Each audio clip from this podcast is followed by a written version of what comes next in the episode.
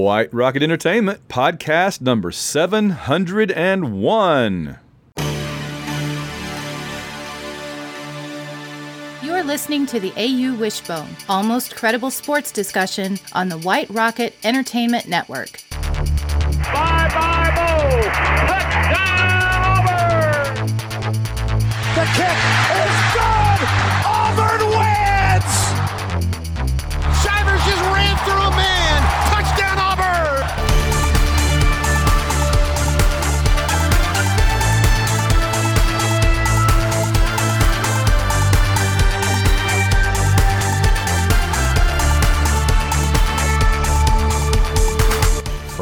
From the palatial White Rocket Studios in Southern Illinois and Eastern Virginia, it's the AU Wishbone Podcast. John, how are you tonight? Very well, Van. How are you? Good. I am your host, Van Allen Plexico, joined as always by my co host, I'm John Ringer. John. Uh, lots of interesting things going on around the fringes. Not big, big news anywhere, and we're going to save the basketball talk because it's not the most exciting thing right now for a little bit later in the show, but we have football practice to talk a little bit. Just a little bit of football practice talk. It's exciting. It is exciting to be able to talk about football again. Yeah. It's exciting to think like things are happening. We're we're we're up off the deck and starting to improve. The players came down from the ex- the exotic, humongous, palatial new Woltosz football complex and descended onto the practice fields and they threw the football. They did a little tackle football. They threw the ball around a little bit. They had they did some stuff today and it was cool. And we have a few notes about that. Hugh Freeze talked about it and um, we'll talk about it a little bit. I'm excited. I'm excited as well. It's a good thing. Before we get into the meat of it, though, couple of uh, couple of notes for our listeners and our patrons might want to know about. One, you may have noticed this was this is this is currently White Rocket podcast number 701. I've been counting them up from the very beginning in 2012, and that counts AU Wishbone, White Rocket, On Her Majesty's Secret podcast, the ones with me on it that I'm involved in, and uh, the White Rocket Babylon 5 review podcast. And out of all those together, Andy and I were doing the White Rocket Babylon 5 show on Thursday night, and we hit 700. So this is 701, beginning our 800th run, our, our run of 800s past 700 episodes. So that's crazy. Can you believe we've been doing this that long? It's a lot of podcasts, man. There's a lot of podcasts. Yeah, that's a and and the the plur not the majority, but the plurality of them have been this show, you and me. That's right. Um, so that's cool. That's a milestone worth noting. Um, I want to let everybody know we've got the March Madness brackets competition coming up very soon, sooner than you know. And if you are a patron of the show, you can get in on that, fill out your brackets, and compete against John and me, and of course Boris the Tiger and others, and all the other patrons. That's always a good time. So go ahead and get on board as a patron so you can get in on that. And that'll that'll go out uh, as soon as the brackets get that Sunday when the brackets get Yep. posted. We'll uh, competition will be up. So And then it's like a frantic scramble to get your brackets done before they tip off on usually Thursday, right? Wednesday night, something like that now. Wednesday night, Thursday. Well, if you're already used to having like three or four days to get your act together for something like that, then this isn't going to bother you as much. But they have just now, over the weekend, I didn't see it until today.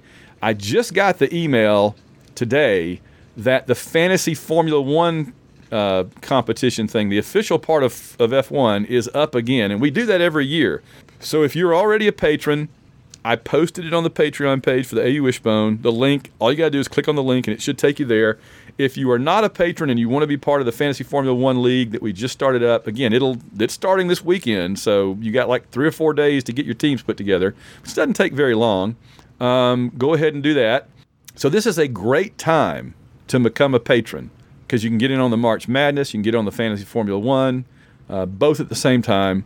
And the way that uh, I'll, I'll say a little bit more about how it works later, but for now, I just wanted to let everybody know that it's up. Go to the Patreon page for AU Wishbone for more details and for the link. Um, and then not only is March Madness coming, John, but also Reaper Madness is coming. Um, the fine folks at the the the Mad Reaper Pepper Company, who are our patrons, they um, I ordered a bottle, and they sent one for me and one for you. So I have forwarded yours on to you. And so we're going to do a live show coming up a little bit later this year. And uh, we're going to sample the Reaper Madness, a live video show. You can watch John and me being carried off to the emergency room in living color, live on video. And it says right here on the bottle, just lest you think this is Tabasco sauce, right? It says right here on the bottle 75 Carolina Reapers per batch. 75 Carolina Reapers per batch. This bottle has horns and a tail and a little pitchfork and goes. so I'm really it's looking moving. It's moving through the postal system towards my house, like.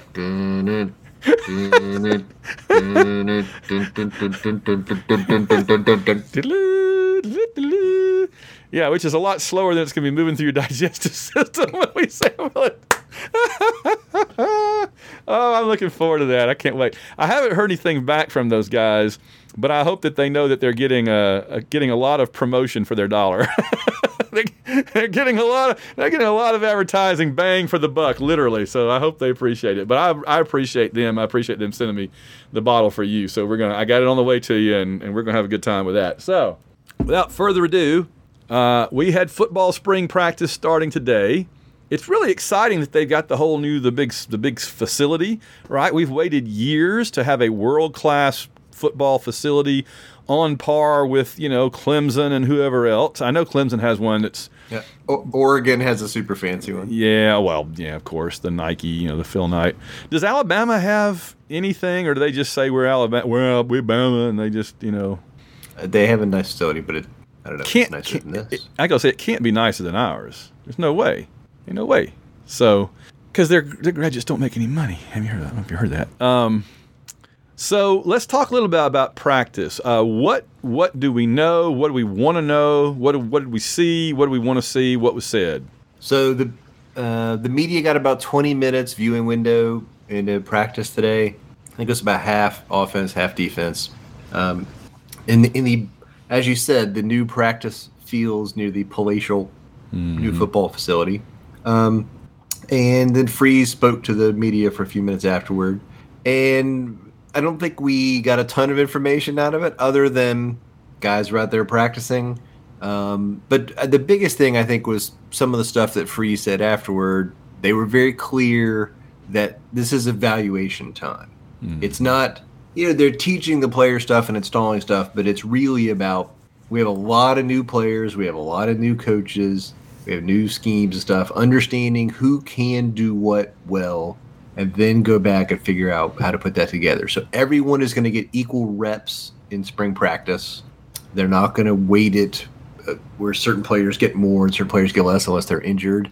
And Freeze said several times there is no depth chart right now. That's interesting to me. There's no depth chart.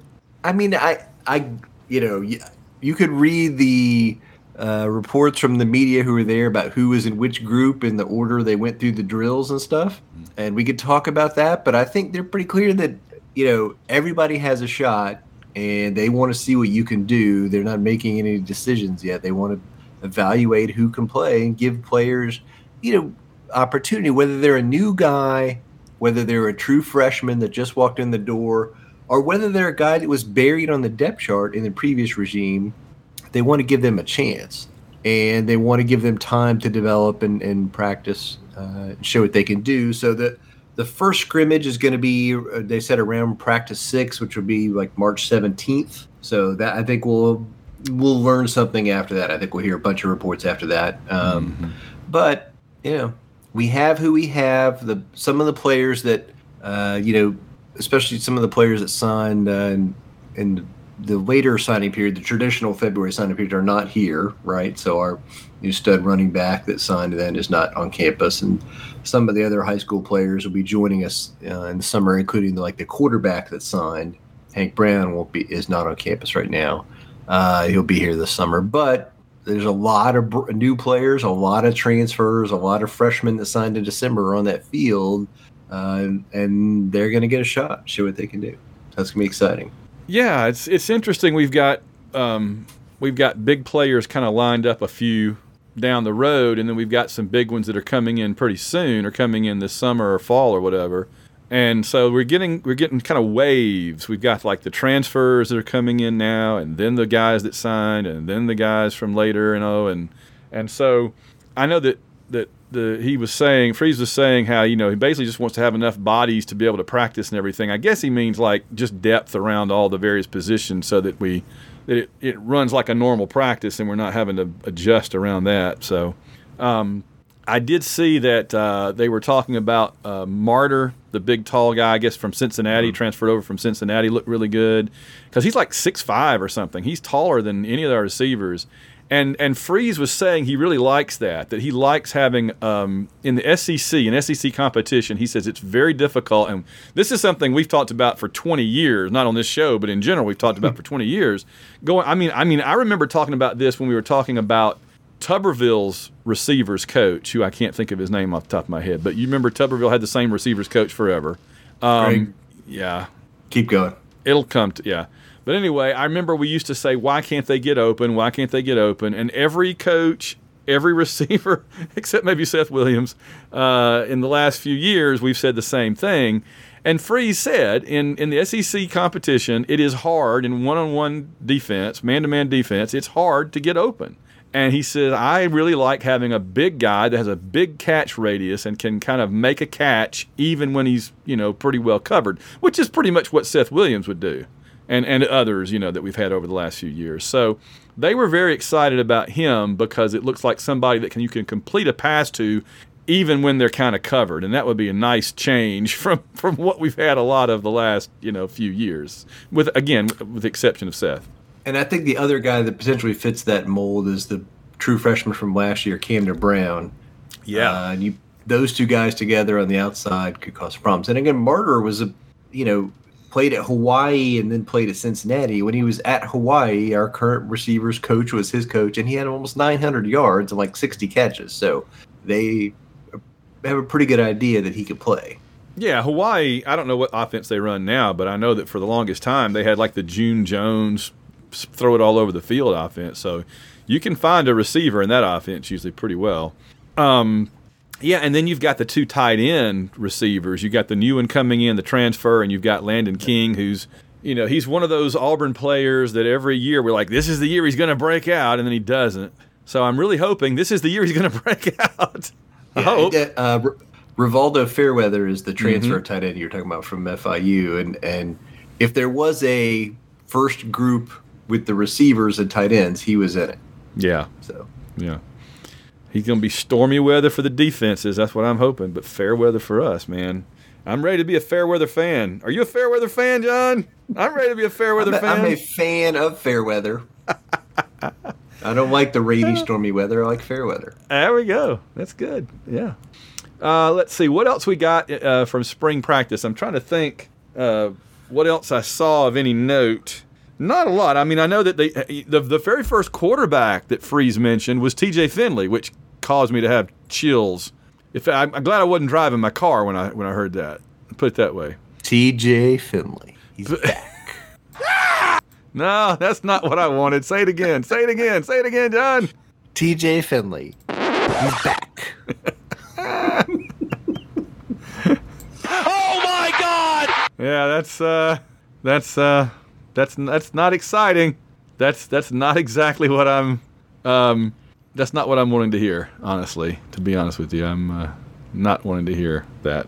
In the in the we don't have a depth chart. The first uh, five players on the offensive line included the three transfer players, Shocking. and then the two, the, yeah, the, uh, at at tackle and center, and then the two returning players at guard, Jeremiah Wright and Cam Stutts at guard. So, um, Yeah. not no one was shocked by that.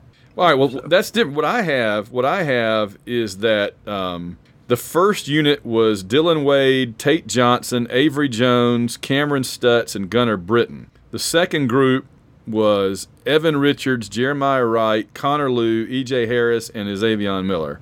And the third group was Colby Smith, Braden Joyner, Court Bradley, Clay Whedon, and Garner Langlo. We got 15 offensive linemen. Holy cow! We had like two, like two a couple of months ago. Well, anyway, Here's the order of the run, and this is going to transition us in a minute because I want to talk about running backs. Here's the order of the running backs we're, we're giving atten- given attention by Cadillac today.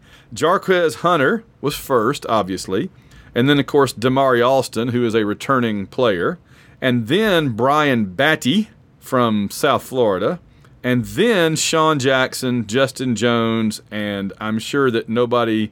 I'm sure there's a handful of people that, that have heard of this guy, but Luke Rebels, that was a new He's one a on me. walk-on. I guess that's a walk on. Yeah. Um, yeah. The Because um, then our, our other signee running back will fall into that depth chart. You know, uh, probably after Battie, but So two quarterbacks took reps simultaneously with pairs of receivers. Robbie Ashford and T.J. Finley were the first pair, followed by Holden Geriner and Sawyer Pate. Yeah. So, um, and we saw Landon King with Tavares Dawson in the second rotation, with Landon King working at the X receiver spot and Dawson in the slot. So yeah, I'm really looking forward to, to King. I mean, King is just too good of a player to never get any playing time, right? Surely he's going to get some playing time. Got to think so. I, I hope. Yeah, well- I Van, I am eternally optimistic for the Landon King breakout. I know we we keep hoping and assuming and thinking, but yeah, it just never quite happens. But we'll see. All right. Any other football spring practice thoughts? No, other than it's wonderful to have it back. And again, Yeah. we we have a lot of new guys, a lot of new coaches, players in different positions than they were before. So I think there's a whole bunch of learning curve with all that stuff. No doubt, no doubt. But I'm optimistic. I feel really good about things. I really feel good about things. And, and that was another thing I thought was interesting was how much talking um, Freeze has done lately about how he was just recruiting. The, I mean, basically, since he got the job, all he's done is recruit. He hadn't even barely met our existing players. And I don't say that as a criticism because I trust that he knows where he needs to spend his time, and hopefully they're not going anywhere, you know. But he's like, he barely spent any time. And he's like, now as the practice is starting, they're having to kind of nail down with the assistant coaches exactly how everything's going to work because they haven't had time to do anything but recruit since he got there. And that, that says a lot about a lot of things, honestly, that that's why he's had to do that much recruiting. But yeah. It also just shows. I mean, again, this is why he brought in Montgomery and gave up hmm. control of the offense to him because he knows that's where he can make the most difference and he needs to spend and allocate his time. So he is doing that thing. Yeah. And we need it because we know that the recruiting thing is what's going to move the needle. And that was another thing. I again, I keep thinking of these little tidbits I've seen over the course of the day. That was another thing he said that was interesting. Was he said he's been able to devote more time to recruiting and not having to worry as much about the quarterbacks because he said he trust he's he so much has trust in Montgomery, the field marshal, and in the quarterback. Austin. Yeah. Yeah. Kent Austin, yeah. Yeah, he, he says that with those two guys in the room, you know, the room is the word they throw around a lot now for the position, um, that he feels good about letting them kind of run things and then he doesn't have to worry about it as much. And that's that's good. That's good. I mean, it is interesting how you can look at Freeze and you can see some similarities to Gus Malzahn and you can see some big differences. And I don't mean that good or bad. I'm just saying it's interesting because we love him. We we love Gus to death, and now we're kind of coming to get to know Freeze a little bit, getting a sense of him and everything. And it is interesting. We knew that they were similar in a lot of ways, but we knew they had their differences. But now we're starting to see them. You know what I mean? They they're they're similar in some ways, personally, professionally, how they go about their business, and they're very different some ways. And um, I'd probably still rather go hang out at Waffle House with Gus just in terms of that. But I every, everything that Freeze has done so far on a on a professional level has made me go, yeah, that makes sense. Oh, that's good. You know, there have been things that Gus did. There have been things that you know Potato. did that I went, really? I, I guess they know what they're doing, but really, that's what that's what we're doing. And I mean, seriously, every single thing that Freeze has done so far, I've been like, okay, yeah, you know, sure, makes sense to me. So that's just a good feeling. I, it just makes me feel like we're in professionally in good hands right now. That's all I'm saying. We left all the other stuff at the door, and I'm not going there. But I'm just saying, prof- in terms of professionally a coach, I feel like he, I feel like he seems to know what he's doing. I did not have that That's- feeling lately. That's fair. It's very reasonable feeling coming out of what we just came out of. Yeah. I, again, it's easy to keep your hands off the offense when we're in spring practice. You know, when it's the fourth quarter against Georgia, That's can true. Mm-hmm. you keep your hands off the offense? Can you quit? Can you quit? Not push Montgomery out of the way and grab the controller and be like, "I got it." You know, that is that is the challenge in the heat of the moment. That's that's when Freeze is going to say, "Excuse me, Field Marshal, but You sit at my table. so you need to." Oh, well, it occurs. Um, I- this is an interesting statistic, and it's not a good one. This is this is a very depressing thing to me. There there have been several streaks that Auburn had going in football. We had the longest extra point streak, right? I think we still have it, but it got broken. I mean, we didn't get bro- it, it, it ended. That's what I'm trying to say. We had the long we have the longest streak in extra points, but it ended. We had the longest streak of running backs getting 100 yards or 1,000 yards for the season. That started in 2009 with Tate, Ben Tate, and it ended like what was the last year we did that? Like 2017 with with uh, Kerryon maybe or something or 2018. No, I think it was later, but keep keep going. Yeah. Okay. Well, now we've had another streak in that really ticks me off. 2022, this past NFL season, this past NFL season was the first NFL season in 43 straight years that no former Auburn running back got a thousand yards rushing. 43 years. Starting, I guess, in 79 with um, probably uh, Cribbs, I'm going to guess. Yeah. And, we, and we've had one every year since then until last year. And that's that's really disappointing because we were really we always had at least somebody in the NFL putting up uh, putting up uh, some kind of carries. And uh, we pointed to a lot of other things in the late Gus era, but I think it just shows like post Kerryon, the running back recruiting wasn't there. No, and even if it was, they didn't have an offensive line as much to run behind, and and and didn't make enough impression to get drafted or get on an NFL team or whatever. I don't know. I mean, I mean, who? Let's see, who was our running back the last? Uh, bef- I guess Tank. Maybe Tank can turn that around. He'll get some carries. Yeah, he's going to get drafted. So there'll be one year. There'll be for sure one year, and that's 2022. 2023, Tank will be out there doing something somewhere. Um, get the get the streak started again. But yeah, it was that we. I guess it was that we didn't have uh, in the last three or four years a big time running back, right? Well, I mean, again, 2018, Boobee Whitlow, Cam Martin, Shaun Shivers. Mm-hmm. All right. 2019, Boobee Whitlow, DJ Williams, Cam Martin, Shaun hmm. Shivers. Hmm. You know, 2020, Tank, Shaun Shivers, DJ Williams, Mark Anthony Richards. You know, yeah. from the past there. he, he struck me as somebody can make an NFL. Th this is that streak we had of little backs that aren't really NFL hmm. backs. We had that streak of, of little backs. There's another phenomenon I'm just thinking of, though. Some of those players got to stay in college an extra year, and that could have disrupted it. I don't think it's a coincidence. You know what I mean? That's fair. Because like Shivers is still in college. Last I saw, unless this was his last year. So they they got their seasons extend their careers extended a little bit because of COVID and everything and the transfer rules. So yeah, that that plays into it. It's probably no coincidence, but yeah, we haven't had a we've we've how many years have we talked about? Man, I wish we had a big you know bell cow running back like we used to have that could get us the first down and everything. So that's that's it. Yeah. Um, I did want to quickly touch on uh, this. They put up a list of Auburn's top 10 rushers in the NFL.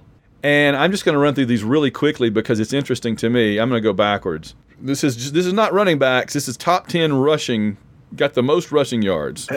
in a season or career? Career. Number 10, Bo Jackson, 2782. So he's still in the top 10 all these years later.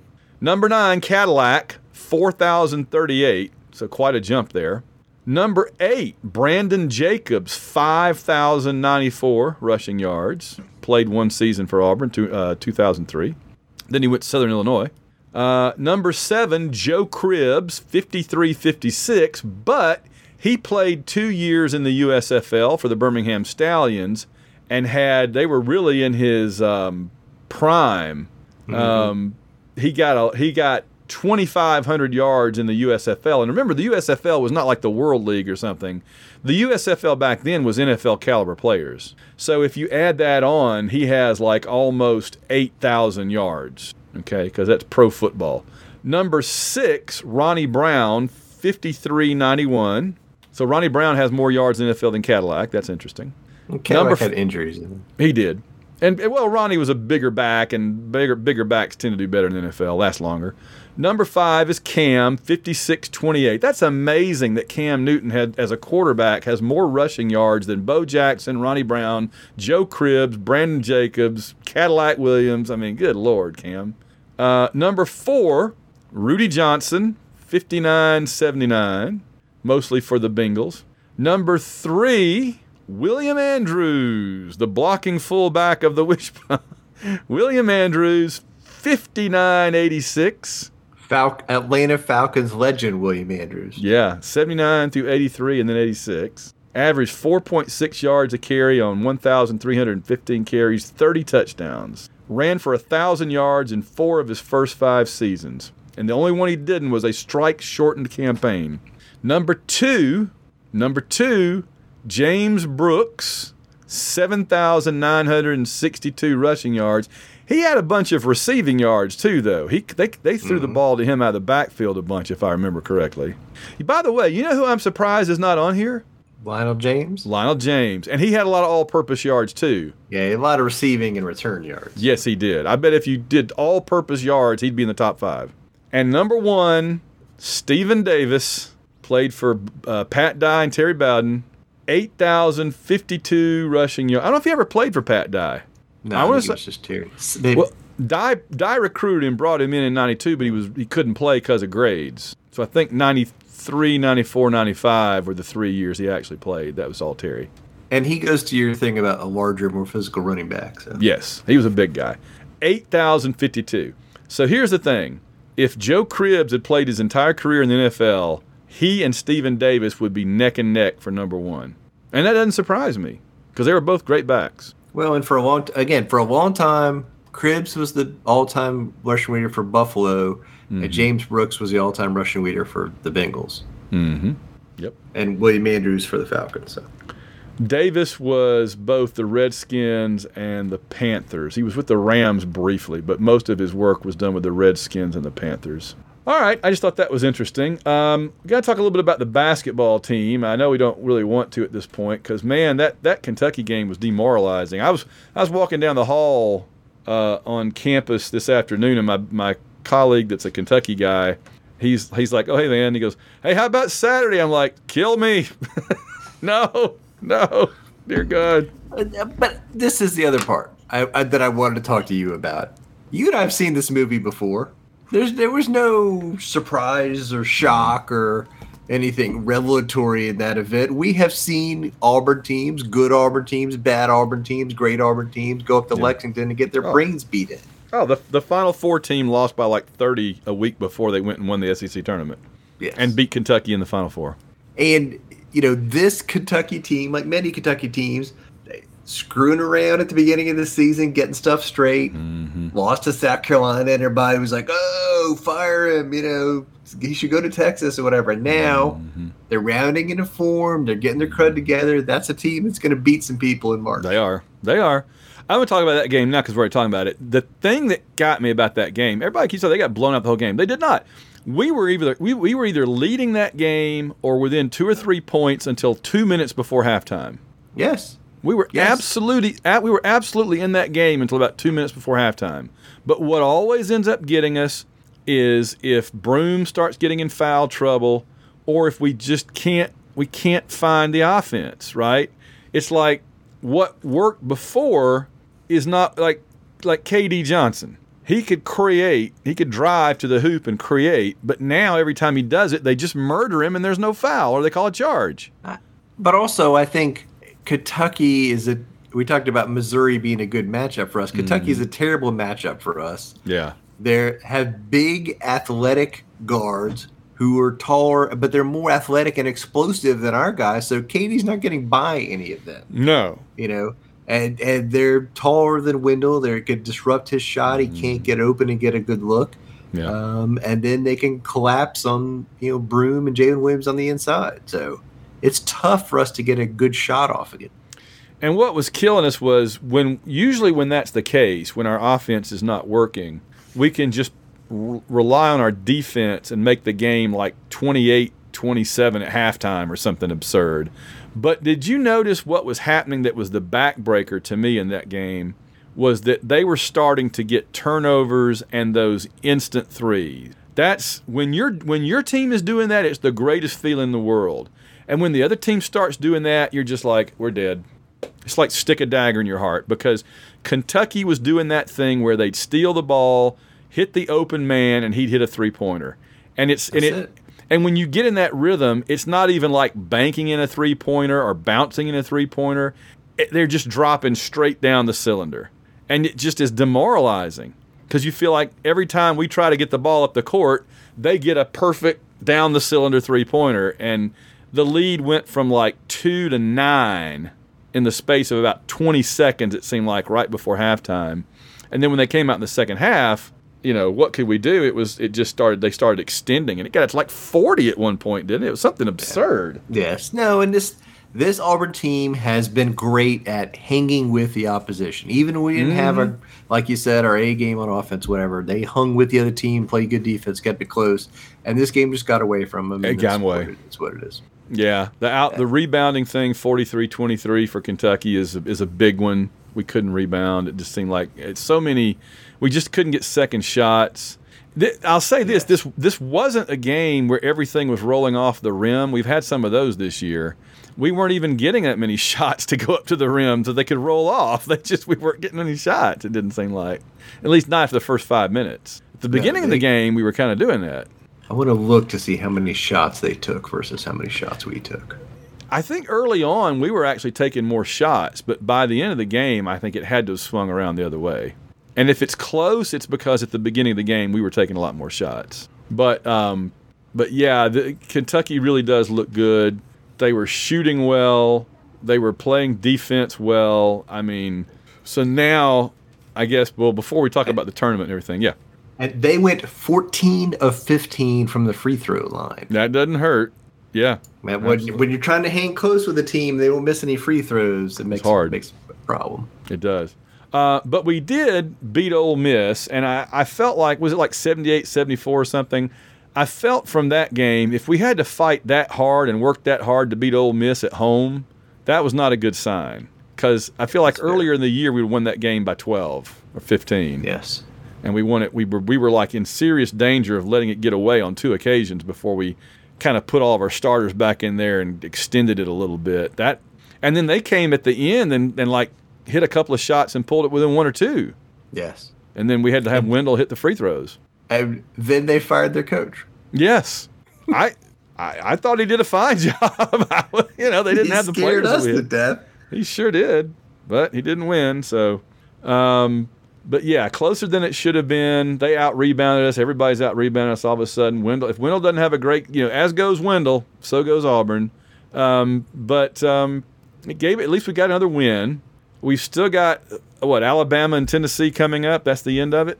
So we got Alabama on what Wednesday Alabama Wednesday, 7 p.m. Eastern, Ugh. and then in the barn Tennessee- in the in the cavernous Tennessee. confines. that's it. And then Tennessee Saturday in Neville Arena at 2 p.m. All right. So both of these teams are very strong, but both of them have shown vulnerability, and neither one of them beat us badly the first time.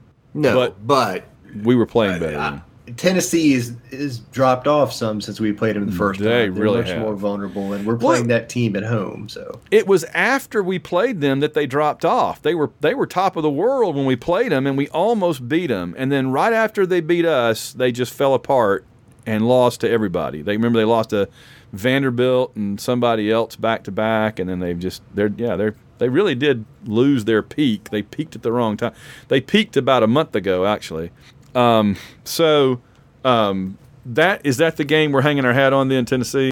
I think it is. I think if we're going to win one of these two, it's going to be that one. I don't see us going into Tuscaloosa and beating that team. They're going to win the SEC, and I think they are going to be fired up and come out and do what they can against us. Well, I guess their scandal doesn't hurt, but it's a bad thing. But if it's distracting to them at all, they don't seem to be distracted though. And you know, I've seen a lot of Auburn people talking about that and saying like, um, I just want to talk about it strategically, not the actual event, because I don't know enough about speak intelligently. But just in terms of how it affects this the season and everything. Um, they've kind of rallied around this guy and everything and the coach while other people on the outside are condemning them and it reminds me of how it must have looked. Now the the, the situations are nowhere com- comparable at all but it reminds me of what it must have looked like to other programs other fans what we did with cam in tw 2010 again the circumstances around it very very different. I understand that. I'm not comparing them at all. But in terms of how are you still playing this guy right? We were def- we were like you don't understand. We're going to play him and i get this sense that that's kind of how people are looking at alabama. How are you still playing this guy? And alabama's like we're going to play him. Again not the same circumstances at all. I'm not comparing them at all. I know i'm going to get an email or something oh are you comparing? I'm not. I'm just saying in terms of when the other fan bases are incredulous that you're still playing a player but you on the inside are not. That has to be kind of how it looks, but I don't think that's how it actually is, right? I mean, because you know the the stuff that was about Cam was alleged, and this is like stuff that is pretty well known, right? And it, plus it being a lot more serious and everything.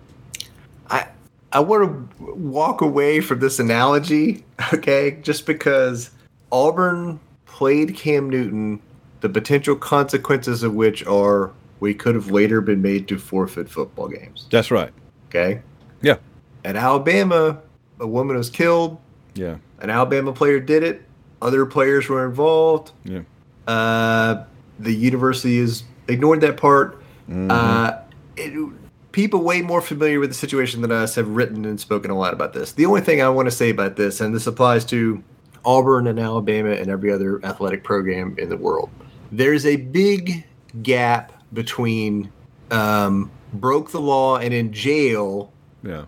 and playing on the team. Okay, there and there's a universe between those two spectrums, and sometimes student athletes do stuff which may not be uh, chargeable as a crime, but they still shouldn't be allowed to play. Yeah.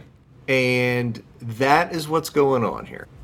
So it, there are many times when student athletes do stuff which is questionable or less questionable ethically or the way they should behave, their standards of conduct about stuff. And in this case, the the Alabama player in question, you know, did things where he um, he shouldn't be allowed to play and represent the university. Yeah. And the and I think the Nate Oats, the Alabama coach, has made this much worse than it would have been if he had just kept his mouth shut. And I think he specifically has avoided questions or framed the answers to questions in very specific ways to try to make it look like the players were less involved than they were. Yeah, that's interesting. I, I, uh, I, it just remains to be seen, I guess, what's going to come out of all this. But by the time anything happens, it'll the season will probably be over, and it won't even matter, right? And they're not going to do anything. Well, I think if they were going to charge anybody else, they would have charged them. I think, but I do. I can tell you right now that those Alabama players are going to be sued by the family victim's family, and they're going to be paying money in a civil lawsuit out of their NBA salary. So it's going to Wow. happen. Woo. All right. All right. So last thing about basketball, um, we ask this every week: Should we worry about Auburn getting in the NCAA tournament? A little bit, but not really. Okay. I believe that even if we lose both of these games, we will get in. Now it'll be a hair under chinny chin chin kind of thing if we get in. If we lose both these games, we'll get in, but we'll be a you know a nine or a ten seed or whatever, right? Yeah. And it won't be pretty, but We won't drop we much will- below that because then That's you get right. down into the you Well, get down into the mid majors at that point, and they're That's you know, right. they'll- Yeah. But th- and this is the other part that that it's not Auburn isn't the only team out there. There's a bunch of other teams, and a bunch of the other teams on the bubble are losing games too. Yeah, they're not that's true. surging at this Yeah, point. this is So a good there's point. a bunch of other teams falling into that thing, and we have a good resume. We don't have a terrible loss. And we don't have a bunch of wins over cupcakey teams at the bottom. Yeah. We played a very tough schedule, and and outside of you know last Saturday, hung with those teams. So I, that's going to help us. I think. I think we're going to get in, but if we want to get in in a, in a decent seed, we should we need to beat one of these two teams. and Yeah. I think it's going to be Tennessee. That would be very good. Yeah. So, All right, yeah, because yeah, just the thinking is because usually like the double digit seeds beyond like 11, 12 down, they tend to go to the smaller teams even if they have better records. If you're a team like Auburn, you either get an 8, 9, 10 seed or you don't get in. And you rarely do to a team like Auburn get like a 12, 13, 14. It just doesn't I don't know why, but it's just that's it, that's the way it works. You either you either get like a like a 8, 9, 10 seed or you just don't get in at all. I, I rarely see a major Power Five type team with a very very low seed. Yeah. All right. Um, so Alabama Wednesday, Tennessee Saturday, and that's going to be it for the season. We really got to find a way to win. Um, let me uh, thank the patrons, the fine folks that keep our show going. Go to www.auwishbone.com if you want to be part of the March Madness brackets, if you want to be part of the Fantasy Formula One League that we have. Go to www.auwishbone.com. Oh, yeah, I was going to say a couple of quick things about the Fantasy Formula One. Basically, here's what you do you go in, you have like a $10 million salary cap.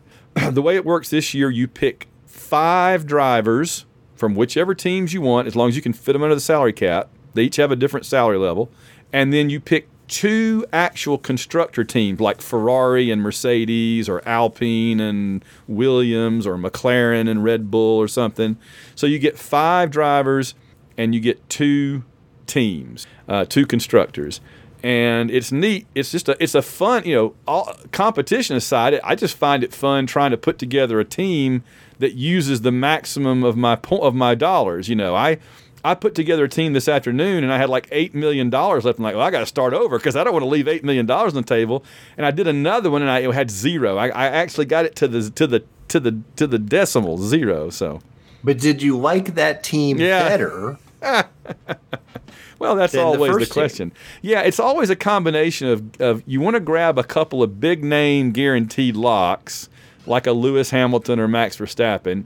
Uh, and then you want to get like the, the the young guns that you think might do better than advertised. So like I might look and say, oh, I think uh, I think the new this new American uh, over at is it Williams? I think is going to do well. I'm going to go with him, or I might think this Oscar Piastri guy that's with McLaren now might be good, or or I, I or maybe the old gun. I think uh, Fernando Alonso getting a new fresh start with. Um, with I guess Aston Martin. Maybe he's going to be good. So yeah, it's a lot of fun just to try to put this teams together, and then you, you you get to put two teams together if you want to, one or two, and uh, and then we get points every week, and the the computer does it all. All we do is sit back and see how badly we did.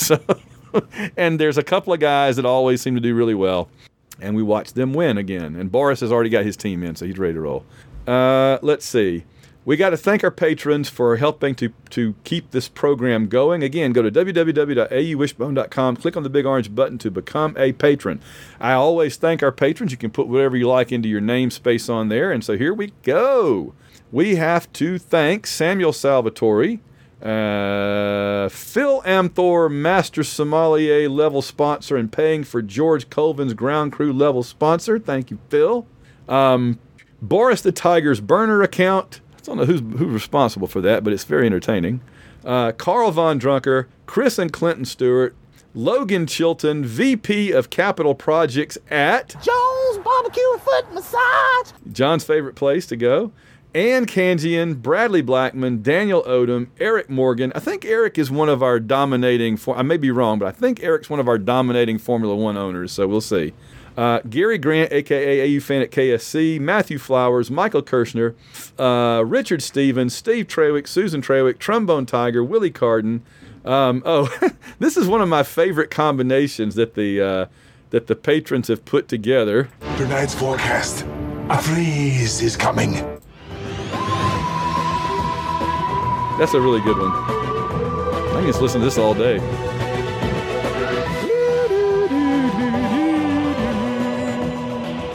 All right, we also have to thank Alex Brown's basketball season plus the basketball book of winning combinations since 2022.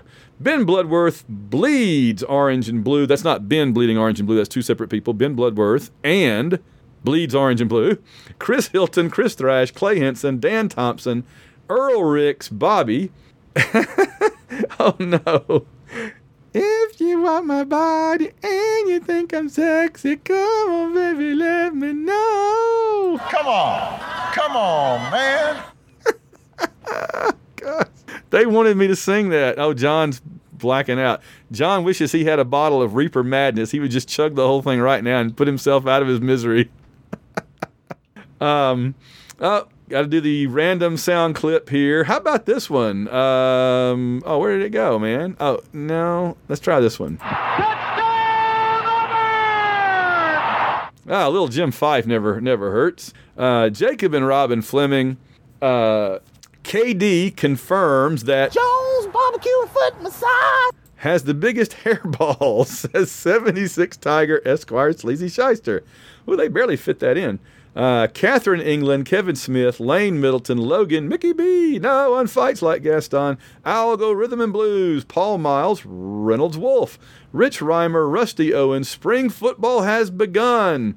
Um, b- oh, uh, the uh, where is the um, Tonight's forecast.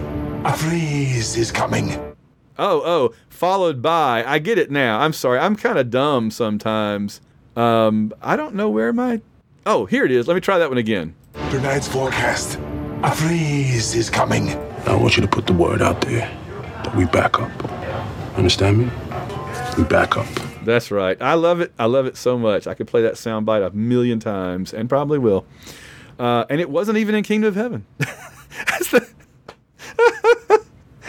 That's that famous scene in Kingdom of Heaven where Liam Neeson Liam Neeson hands the sword I, over. say, like, I want you to put the word out there, Jerusalem, back up. Yes, yes. Liam Neeson stands there at the foot of the of the castle, hands the hands the sword to Orlando Bloom, and says, "Son." I want you to put the word out there we back up.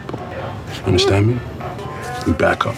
Oh, oh, that's so good. And and and of course he says, This is true. There you go. Uh, Steve Harlan, Theodore Gary, War Eagle Always, Warhammer 6, WDE Richie, Freeze plus White Walker equals winter is coming. I like that a lot. That's good. Wes Atkinson, William Morgan, Wilson Beard, Win Carroll, Winston Body, returning to Everything School, uh, Auburn Blue, Blake Heron, Boris the Tiger, Brandon Smith, Carter Glaus, Colby Butler, Corey Smyer, David Downs, our one of our new uh, additions this uh, this week. David Downs, welcome aboard, David. David Simpson, Diabama, Hugh Anderson, Hu- Hugo Sleaze's Terror Tales. The time I took on our main rival, who was four and seven and lost by five TDs. Wow, I, that's a deep cut. I wasn't aware of that. Josh Teal. Just wait till next year. Kevin Mahan, Luther and Kelly Ottaway, Papa Todd, uh, Patrick Williams, and our one time and anonymous donors. All right. Randall Walker, Rob Morgan, Russell Milling, Sarah Hines, Sasquatch, Shane Bailey, Shannon Butson, uh, Stephen Houston, the guy out back of Jones barbecue and foot massage. who is, Smoke weed every day. while eating leftover potatoes, in a. Tonight's forecast. A freeze is coming. There you go. Uh, Tim Pittman, Timothy, Tony Perry, Weagle87. Oh, here they are at the Mad Reaper Pepper Company on Instagram. I just, I don't have Instagram, so I just Googled the Mad Reaper Pepper Company. And you know, I think they are located in Wetumpka, Alabama, which would make sense for them to be Auburn supporters. Yeah, I think that's where the package came from.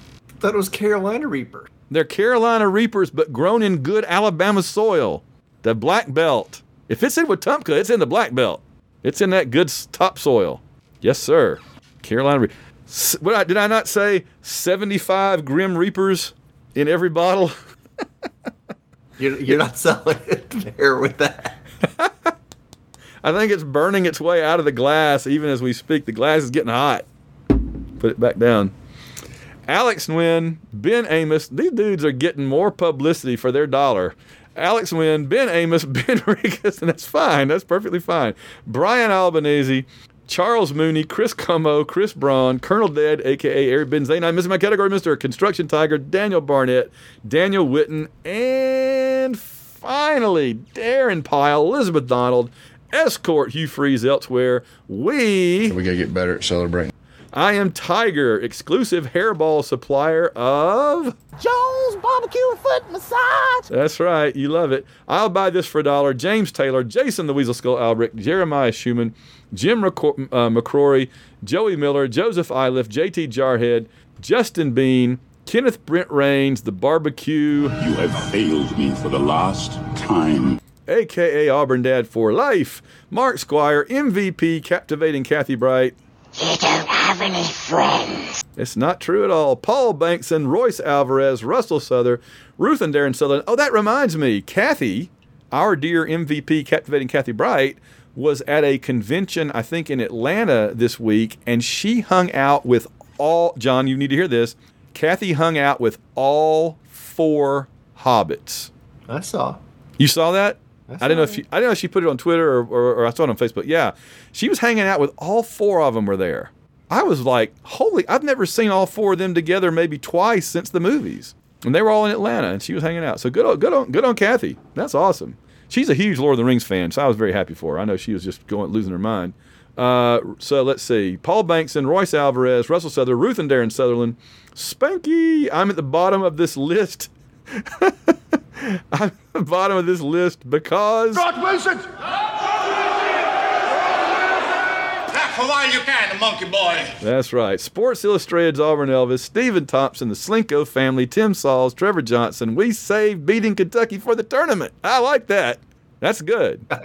That's good, positive Auburn thinking, right? now. I like it. Yeah, that's what we did in 2019. Same thing. Lost by like 30, turn around and beat him in the tournament. Uh, why are you booing John? He's right. I need more context on that. Plus Brant Rumble and our one-time and anonymous donors and his, his, his yeah.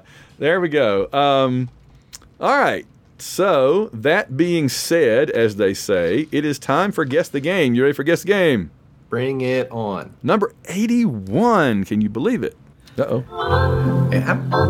Are we gonna run out of games at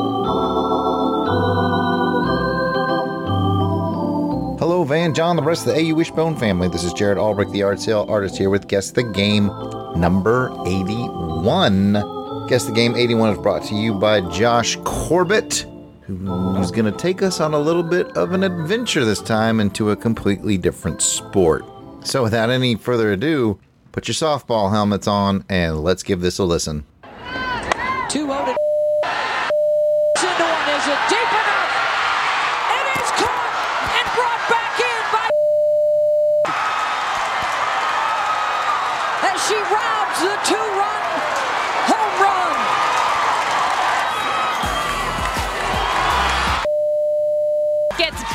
She gets up, she robs the home run to keep Auburn in this game as they head to the bottom of the sixth. All right, guys, I will see you in the hint file. I knew we were in trouble when he played Let's Take Me Out to the Bowl. I know. that was our first sign of trouble right there. Oh no. Oh so, no. what year did the softball team go to the, the College World Series thing? That You know, was like It's been a while now. it was pre-COVID. It was. So, you know, 2017, 2018, 2019, it Yeah. was in there. It was in there. So let's let's pick one of those and go with it. Go to then go to the hint file. What? Yeah, I I don't re- I don't think we're going to learn anything by hearing the players' names. I, in fact, the only team I remember us playing in that run was Florida. okay. I mean, I, and I don't even remember if we won or not. In fact, they may have been the team that, because we didn't win the national championship, we came close. No. No. So I don't know. I'm going to say Florida in 18, but I really have no idea. All right, let's go to the hint. This is a hard one. It's good. Let's get rid of those bleeps and give it another listen. 2 0 to Knighten. Knighten gets into one. Is it deep enough? It is caught and brought back in by Tiffany Howard. As she robs the two run home run. Tiffany Howard gets back, she gets up, she robs the home run to keep Auburn in this game as they head to the bottom of the sixth. Okay, I will see you guys in the answer file. Well, we know Tiffany, but other than that, we didn't get the other team. We didn't get anything They said there. the other players, the hitter's name was Knighten, but I don't know yeah. who played for who she played I'm, for. I'm so Florida 18. I have no idea. I, I I I like that. Uh, I, my only other guess would be I think we played a bunch of I feel like we Oklahoma? played a bunch of Oklahoma. It was, either, it was some teams out west somewhere. It was either Yeah. Oklahoma or some Pac-12 teams. I remember. You're right. There were some Pac. There were. You're right. There were some Pac-12 teams involved. It seems like. Although when the baseball team did really well last year, I feel like they played like Oregon State and some teams like that. They so did. that might they con- lost at Oregon State. that might be confusing too. Yeah. All right. You got any more guesses? Are you good? What do you think? No, I'm good. All right. All right, Jarrod. And by the way, Jarrod, I just want to say this, this is a good idea. I'm not hating this. I wouldn't want this to be every week, but I like changing it up a little bit. I like changing it up, and I, and I I, I want to hear from the listeners if you knew this play and we yeah. didn't. Yeah, absolutely. Okay, John, Van, if you guys figured out that this is Auburn playing Oklahoma in softball in the College World Series in 2016, then you guessed right. That was a fun year to be watching some softball. So thanks to Josh Corbett for sending that in. Now, I don't want to do a whole bunch of these. You know, really out there sports. So please don't inundate me with Yes. a, whole bunch. We'll do them from time to time when we find a really fun one like this one. But if you want to be like Josh and send in a play, you know, preferably from football, but yeah, we'll step out every once in a while, sure. I am at Yard Sale Artist, Twitter, Facebook, and Instagram. It's all at Yard Sale Artist. Or you can email me. I am Jarrod, that's J A R R O D, at theyardsaleartist.com. Until next time, Van, John, War Eagle.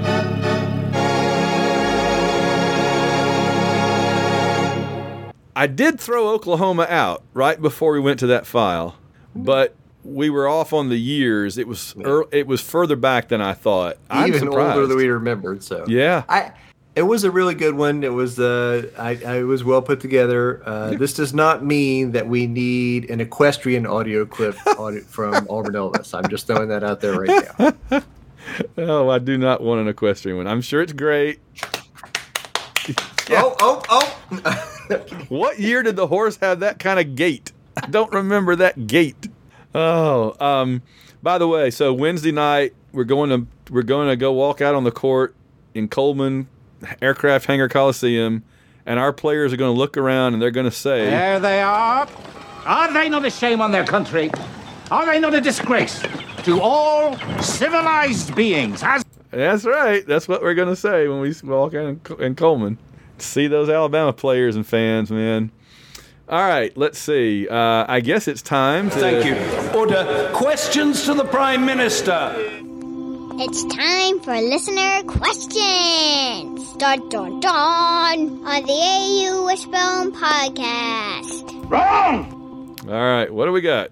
All right, we got a couple of questions tonight. The first is from Doc Crackham, who says, "Cue the Marvel music. What superheroes do we have at wide receiver?" He says, "I'm seeing a lot of upperclassmen as I look at the roster: Coy Moore, Ja'Varrius Johnson, Camden Brown, even uh, Grandpa Landon King is still on the roster."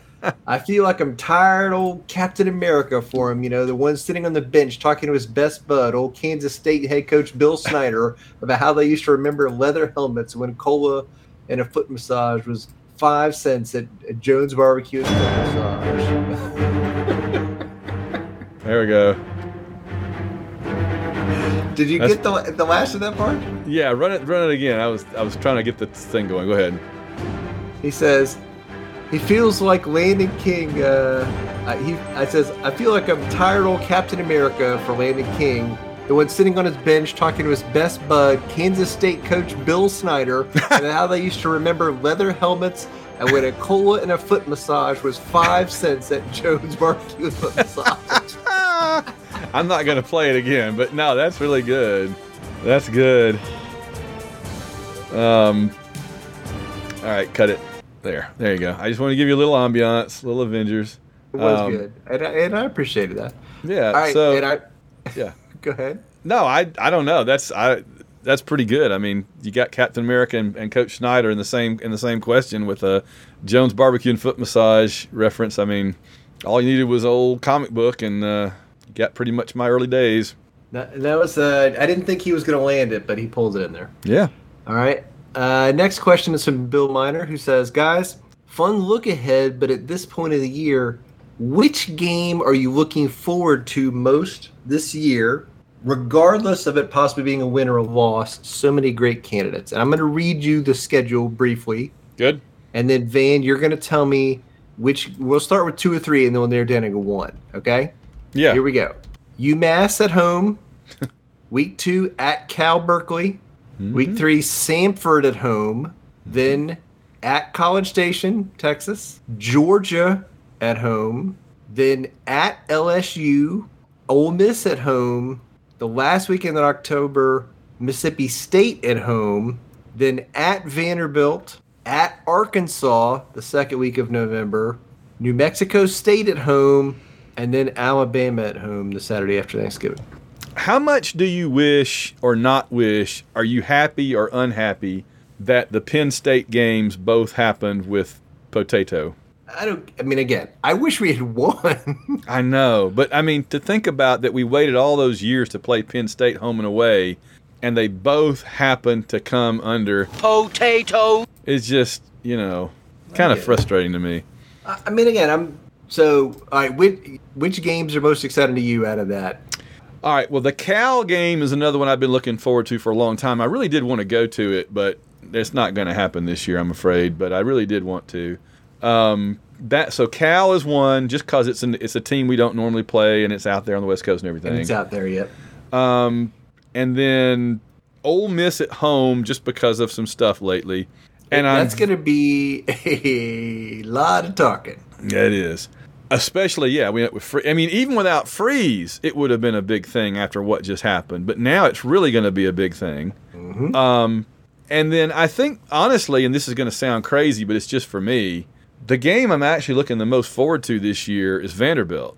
Because we owe them. Well, and yes, but also it's in Nashville, which is only four hours away from me, so I actually get to go without having to spend like four days, you know, two days in the car and everything. So I can actually go to that game and come home the same day, unless it's like late at night. So I'm very excited about playing Vanderbilt in Nashville. The, the only games that I get to go to like that are Vanderbilt, Kentucky, and Missouri. And we don't play them often enough on the road for me to get to see them very often, you know. So this is going to be exciting. Um, but yeah, I mean, in pure football though, I'm kind of looking to go forward to going to Texas A&M because we know what happened when you and I went over there last time. So I'd like to get a little revenge and reestablish And it's our Bobby dominance. there. Petrino time. Oh, good gosh. Yeah. Hey, and while we're talking about it, does any of those games look like something that you and I'd want to go to? And I've never been to Arkansas. That I'm not ruling out Arkansas. Well, the only the, I, you and I have kicked around the Arkansas idea, and I like I want to go to a game there at some point. You and I have not been to a game there. The only problem with that is it's a Saturday after the Vanderbilt game. yeah. So Yeah, you- but the Vanderbilt game is just me hopping in the car and driving, so that's a little bit different Okay. from. We'll see. All right. Uh, what do you right, think? so What- maybe uh, I think that uh, we got plenty of time to talk about it. We got plenty of time. to run. The Ole Miss game is going to be pandemonium because of stuff. I'm most excited about the Cal game because again, I want to play somebody different. It's Yeah. like we talked about the SEC schedule last week. I'm tired of playing a lot of the same teams. I want to play different teams uh, and see some different teams more regularly. I'm excited about playing Cal just because it's something different. Well, and also we all. I mean, I hate to say this. More often than not, we lose these games. Mm-hmm. If you go back and look at the last 25 years of our out of conference games, we we more often than not we lose both games, and that's frustrating. But I feel like we got a shot with Cal to maybe go two and zero. Maybe you know, got a shot. Either that or they're going to turn into a Pac-12 power because of Well, that's- schedule, the, the Jay Jacobs factor. Yeah, they're gonna be like, wait, we got Auburn on our schedule this year, conference championship, baby. Here we come. it's just fate. That's right. That's right. Yeah. All right. So we'll see. I think as we get a little closer to the season, it'll start coming in a little better focus. Right now, it's very abstract. Yep, that was a good question though. Yeah. All right, that's it for listener questions. All right, we're gonna hop in the Aubie Mobile, fire that sucker up, take a trip. Let's take a trip around the SEC. Hey now.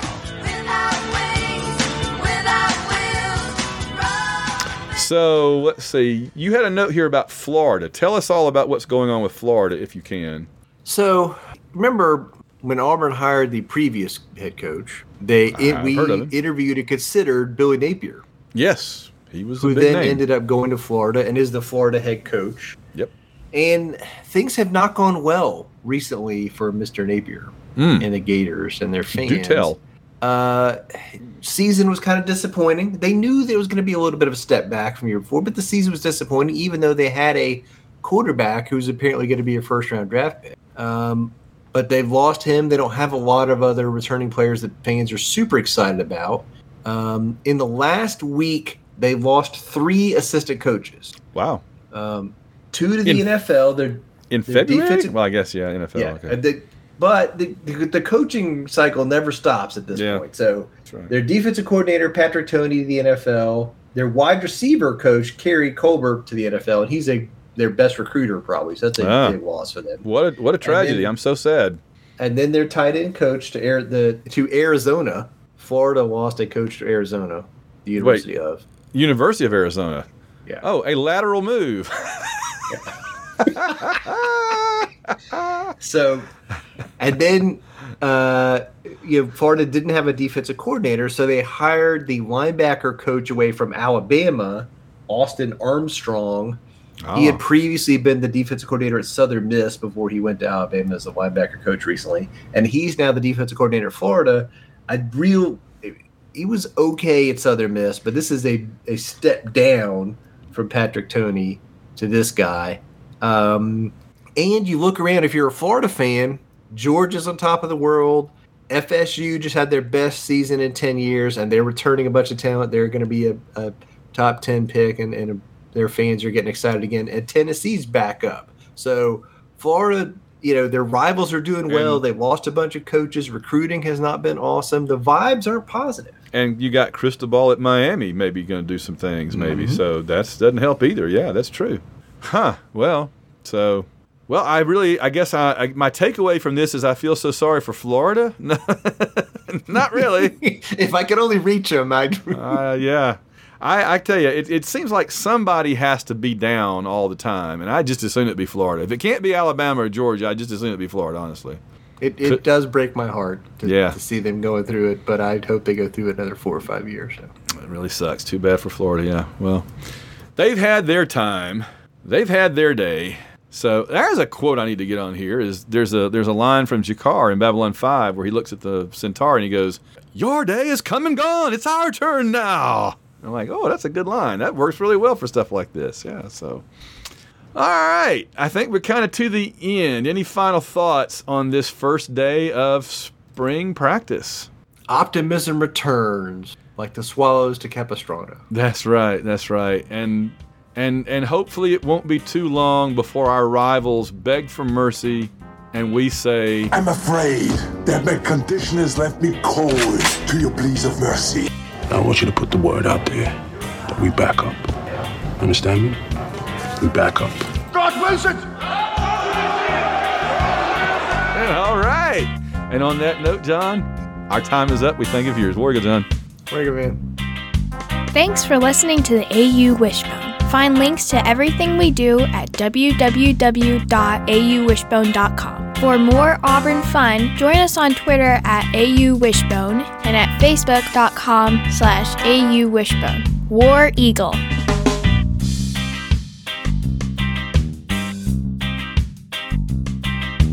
The AU Wishbone is produced by Van Allen Plexico and John Ringer. Copyright 2020.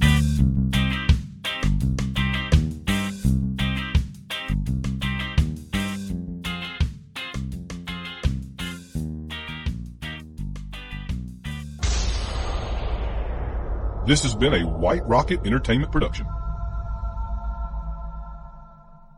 Thank you for listening to the AU Wishbone Podcast.